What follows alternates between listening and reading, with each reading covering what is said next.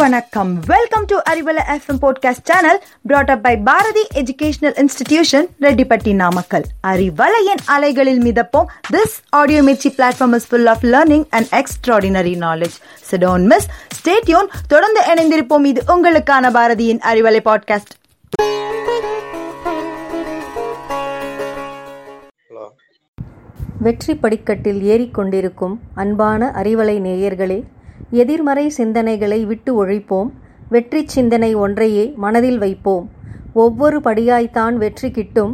தோல்வியை படியாக்க வெற்றி மிக விரைவில் நமக்கு கிட்டும்.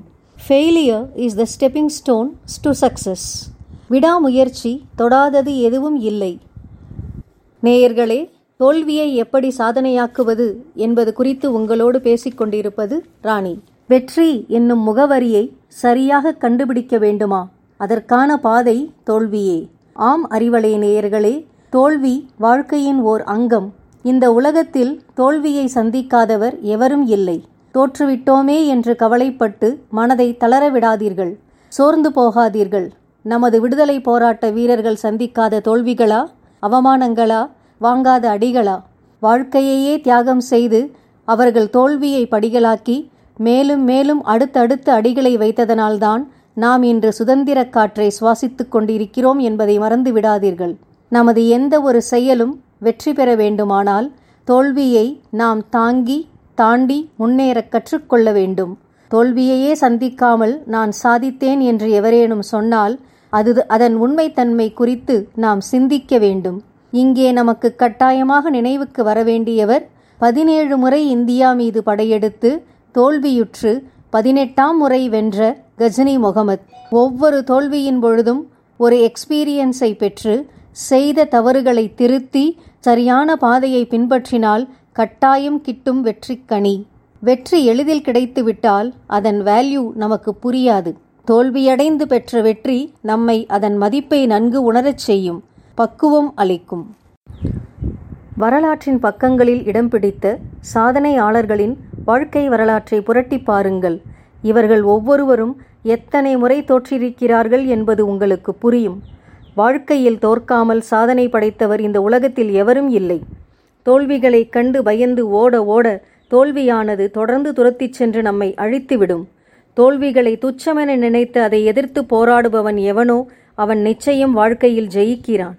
இங்கே உங்களுக்காக ஒரு சிறிய மோட்டிவேஷனல் ஸ்டோரி. ஸ்காட்லாந்து தேசத்தின் மன்னன் ராபர்ட் ப்ரூஸ். ஸ்காட்லாண்டிற்கும் இங்கிலாந்திற்கும் மிகப்பெரிய கருத்து வேறுபாடு இருந்தது. உள்நாட்டிலும் ராபர்ட் ப்ரூஸிற்கு ஜான் பாலியால் என்பவன் பல தொல்லைகளை கொடுத்து வந்தான். இங்கிலாந்து மன்னர் எட்வர்ட் ராபர்ட் ப்ரூஸையும் ஸ்காட்லாண்டையும் மீண்டும் தரக்குறைவாக பேசி அதன் விளைவாக ராபர்ட் ப்ரூஸ் மிகவும் கோபமடைந்து சற்றும் சிந்திக்காமல் இங்கிலாந்தின் மீது படையெடுத்தான். ஒவ்வொரு முறை படையெடுக்கும் பொழுதும் அவனுக்கு தோல்வியே. இதனால் விரக்தியடைந்த ராபர்ட் ப்ரூஸ் ஒரு மலைப்பகுதிக்குச் சென்றான். அங்கே ஒரு குகைக்குள் நுழைந்து தன் நாட்களை வேதனையுடன் விரக்தியோடு கழிக்கலானான். ஒரு நாள் அந்த குகைக்குள் இருந்த சிலந்தி தனக்கான வலையை பின்னிக் கொண்டிருந்தது. வலை பின்னும் பொழுது காற்றினால் நூல் இலையை பிடித்தவாறு இங்கும் அங்கும் அந்த சிலந்தி ஆடிக்கொண்டிருந்தது. அந்த நூல் இலையினை குகையின் சுவற்றில் கரெக்டாக ஒட்ட வைக்க வேண்டும். அப்பொழுதுதான் தொடர்ந்து வலையை பின்ன முடியும். அந்த சிலந்தி இதற்காக பலமுறை போராடியது. ஆனால் எளிதில் அதனால் அந்த நூலின் முனையை குகை சுவற்றில் ஒட்ட வைக்க முடியவில்லை. குகைக்குள் அமர்ந்திருந்த ராபர்ட் புரூஸ் சிலந்தியின் இந்த போராட்டத்தை வியப்போடு பார்த்து கொண்டிருந்தான்.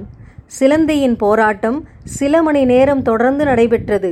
ஆனால் சிலந்தி தன் முயற்சியை கைவிடவில்லை ஓய்ந்து உட்காரவில்லை. தொடர்ந்து போராடி ஒரு கட்டத்தில் அது நூலிலை நூல் இழையினை சுவற்றில் ஒட்டியது. தனது வலையினை வெற்றிகரமாக பின்னி முடித்தது. இதை பார்த்து ஆச்சரியப்பட்டான் ராபர்ட் புரூஸ். அவன் மனதில் உறுதி பிறந்தது. ஒரு சின்னஞ்சிறு சிலந்தியால் போராடி வெற்றி அடைய முடியுமானால் தன்னால் ஏன் முடியாது என்று யோசித்து தனது படை வீரர்களை ஒன்று திரட்டினான். ராபர்ட் புரூஸ் இங்கிலாந்து படையினை தோற்கடிக்க வேண்டும் என்ற உறுதியோடு போர்க்களத்திற்குச் சென்றான். தனது வீரர்களை ஊக்கப்படுத்தி இங்கிலாந்து வீரர்களை துரத்தி அடித்தான். வெற்றி வீரனாய் ஸ்காட்லாந்து தேசத்தின் வலிமையான மன்னனாய் பதவியேற்றான். அறிவலை நேயர்களே இந்த உறுதி நம்மிடம் இருக்காதா? சிலந்தியால் முடியும் என்றால் நம் ஒவ்வொருவராலும் நம் மனதில் ஏற்றுக்கொண்ட உறுதியினை செயல்படுத்த முடியாதா? தோற்றுவிட்டோமே என்று கவலைப்பட்டு மனதை தளர விடாதீர்கள். தற்காலத்தில் பெற்றோர்களாகிய நாம் நம் குழந்தைகளுக்கு தோல்வியை பற்றி போதிப்பதே இல்லை. அவர்கள் கேட்கும் அனைத்து விஷயங்களுக்கும் எஸ் சொல்கிறோமே தவிர நோ என்று சொல்வதே இல்லை. இதனால் அவர்களுக்கு தோல்வி என்றால் என்னவென்றே தெரியாமல் போகிறது. பிற்காலத்தில் அவர்கள் தோல்வியை சந்திக்கும் பொழுது மிகவும் மனமுடைந்து போகிறார்கள். தோல்விகளை எவ்வாறு எதிர்கொள்வது என்பது அவர்களுக்கு தெரியவில்லை. விபரீதமான முடிவினை உடனே எடுக்கிறார்கள். ஒவ்வொருவரும் தோல்விக்கு முடிவு தற்கொலைதான் என்று தீர்மானித்திருந்தால் இந்த உலகம் இவ்வளவு வளர்ச்சி பெற்றிருக்க முடியுமா? ஒவ்வொரு கண்டுபிடிப்பிற்கு பின்னாலும் பல தோல்விகள் ஒளிந்துள்ளன என்பதை நாம் புரிந்து கொள்ள வேண்டும் நம் குழந்தைகளுக்கு உணர வைக்க வேண்டும். மின்சார குமிழியினை கண்டுபிடித்தவர் தாமஸ் ஆல்வா எடிசன். ஆனால் அவர் அதற்காக எவ்வளவு உழைத்தார் என்பது வெகு சிலருக்கு மட்டுமே தெரியும். மின்குமிழி எரிய முக்கியமான பொருள் டங்ஸ்டன்.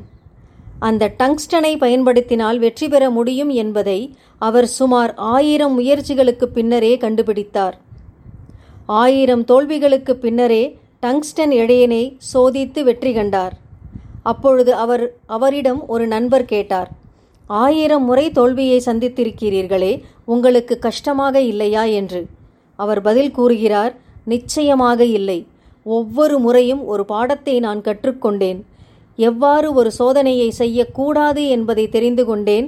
இறுதியில் வெற்றியும் பெற்றேன் என்று கூறினார்.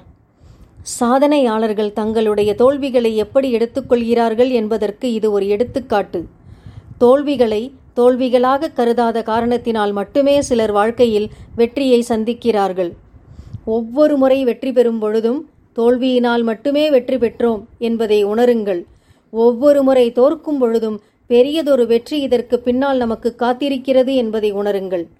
பதினைந்தாவது மாடிக்கு செல்ல வேண்டுமென்றால் வெற்றி படிக்கட்டில் ஏற வேண்டுமென்றால் பதினான்கு மாடிகளை நாம் நிச்சயம் கடந்துதான் ஆக வேண்டும்.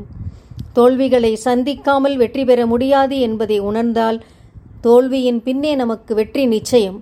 அன்பான அறிவலை நேயர்களே இதை நாமும் புரிந்து கொள்வோம். வருங்கால சந்ததியினருக்கும் புரிய வைப்போம். மீண்டும் ஒரு அருமையான பதிவில் சந்திக்கிறேன். நன்றி வணக்கம்.